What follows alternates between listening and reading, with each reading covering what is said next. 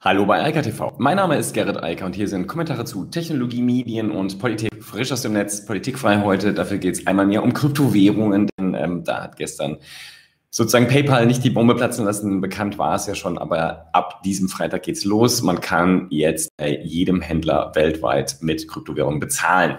Indirekt, aber immerhin. Dann geht es einmal mehr um das Homeoffice und so, was die MitarbeiterInnen darüber so denken. Dann geht es um LinkedIn, Google Maps und dabei insbesondere um Augmented Reality. Aber erstmal zu PayPal. Also, das war sozusagen gestern die große Nachricht. Ähm, wer sich so ein bisschen mit Kryptowährungen beschäftigt, der hat gesehen, was das nach sich gezogen hat. Erst kam Visa ja vorgestern, ich gestern darüber berichtet, und dann kam gestern halt PayPal.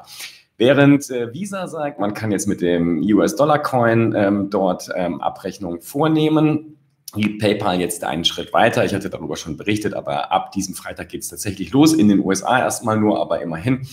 Man kann dann mit den Kryptowährungen, die man bei PayPal in der Wallet hat, unmittelbar bezahlen. Konkret geht es um Bitcoin, Ether, Bitcoin Cash und Litecoin, also die großen Währungen, die vorhanden sind und äh, mit denen man jetzt halt global bei jedem PayPal-Händler bezahlen kann.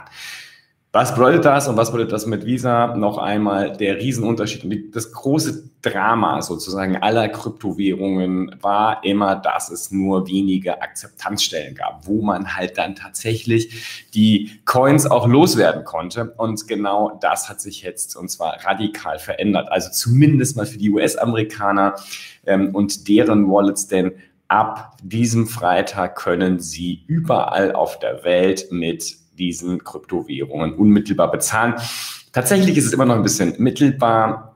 Ähm, PayPal hält sozusagen die Coins und äh, tauscht dann tatsächlich in die jeweilige Landeswährung um, sodass der für den Händler auch kein Problem dadurch entsteht. Wobei ich mich frage, wie lange die Händler das mitmachen und vielleicht sagen, ich hätte gerne direkt die Bitcoins und nicht so komische Dollar oder Euro. Aber das dauert wahrscheinlich noch einen Moment. Viele sind immer noch sehr reserviert. Nichtsdestotrotz in dem großen Bild verändert sich jetzt einfach etwas grundlegend. Man kann jetzt halt nicht nur bei Tesla ein Auto kaufen oder bei einigen anderen Akzeptanzstellen Dienstleistungen einkaufen, WordPress zum Beispiel, ähm, nutzt also Automatic.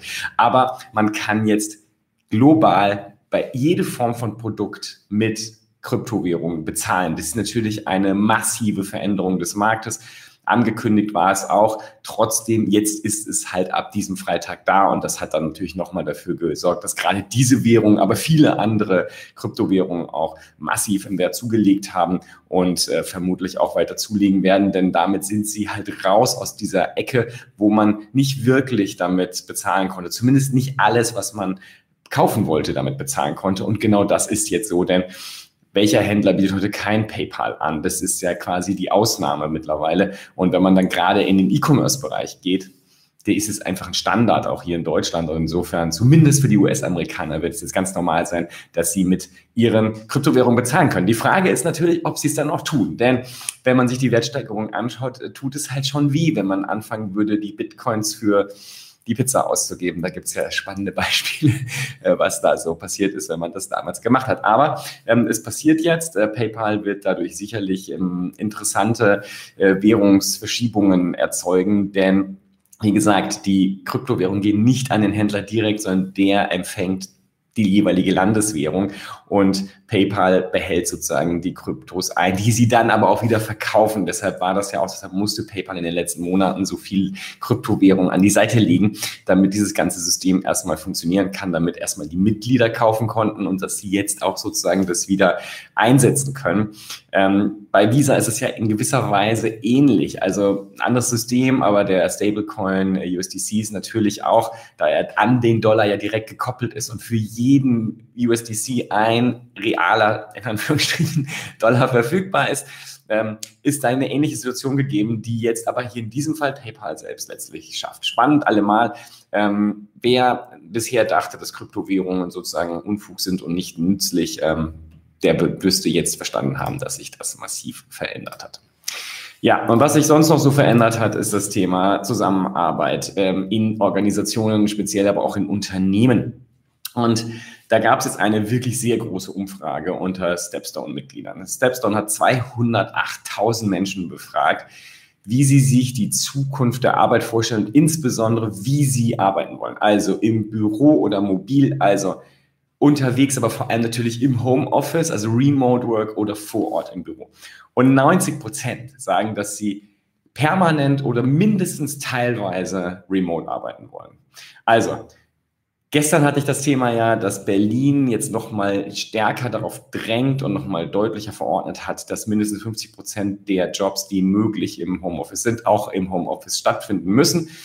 Jetzt nochmal die Perspektive der MitarbeiterInnen, denn die wollen im Homeoffice arbeiten. Und ich habe das jetzt oft genug gesagt, es gibt zwei ganz einfache Gründe, warum Unternehmen, auch die, die immer noch reserviert sind, obwohl die Produktivität im Homeoffice erwiesenermaßen höher ist als im Büro, einfach dringend darüber nachdenken sollen, insbesondere hier in Deutschland, warum sie ihre Einstellung dort ändern sollten. Erstens, die MitarbeiterInnen wollen von zu Hause aus arbeiten, mindestens teilweise. Und übrigens, Weltweit sind es 90 Prozent, in Deutschland in Anführungsstrichen nur 80 Prozent. Aber auch hier will die überwiegende Mehrheit, ist eine qualifizierte Mehrheit, nicht im Büro arbeiten oder nur teilweise im Büro arbeiten. Also Hybrid ja, reines Büro nein.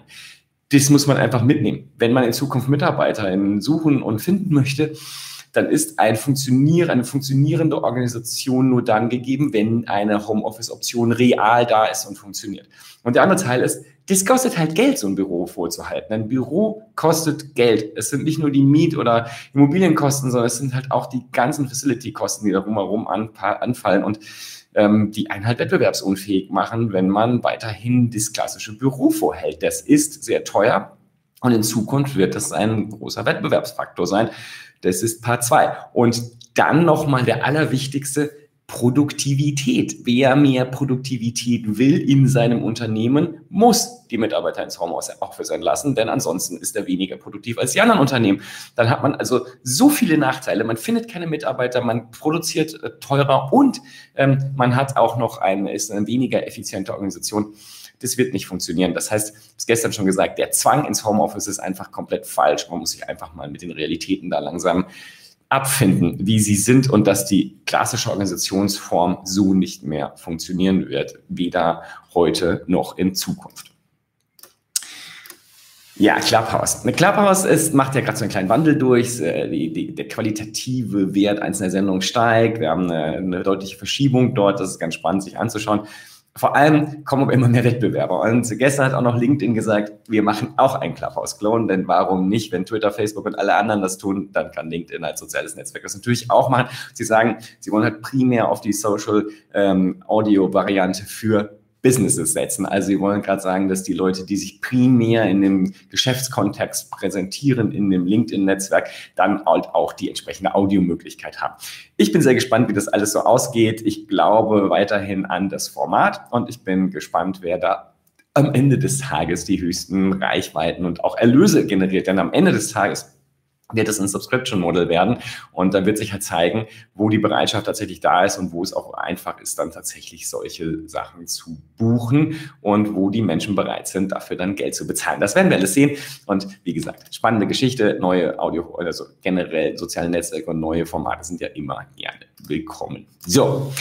Und damit sind wir auch dann abschließend bei Google noch. Google Maps hat ja schon vor einigen Monaten hier darüber berichtet, äh, die AR-Variante vorgestellt. Also man nimmt das Smartphone, hält es einfach irgendwo auf die Straße, Google weiß sofort, wo man ist und blendet dann die Navigationspfeiler ein und dann noch zusätzliche Informationen.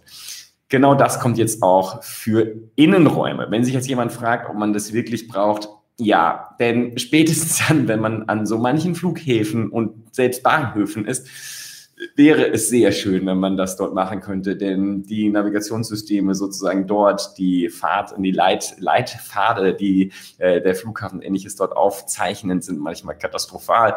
Äh, man läuft dann lange durch die Gegend und sucht, starrt nach oben und sucht nach dem Ausgang oder dem richtigen Gate. Das wird sich demnächst dann endlich äh, lösen. Eigentlich sind es im Moment nur ein paar Flughäfen, äh, die dort überhaupt tatsächlich so ausgestattet sind. Aber das soll mehr werden. Das soll aber auch in zum Beispiel Einkaufszentren etc. stattfinden. Da macht es natürlich auch Sinn, in großen Kaufhäusern.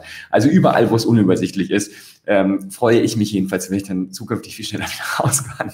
Ikea wollte das übrigens auch, aber Ikea geht ja jetzt eh in die Innenstädte, deshalb das Thema ist ja zum Glück vorbei. In diesem Sinne, ich wünsche weiterhin eine schöne Woche und wir hören uns dann morgen nochmal und dann kommt ja auch schon Ostern. Bis dann. Ciao, ciao. Das war Eika TV frisch aus dem Netz. Unter eika.tv findet sich der Livestream auf YouTube. Via eika.media können weiterführende Links abgerufen werden. Und auf eika.digital gibt es eine Vielzahl von Kontaktmöglichkeiten.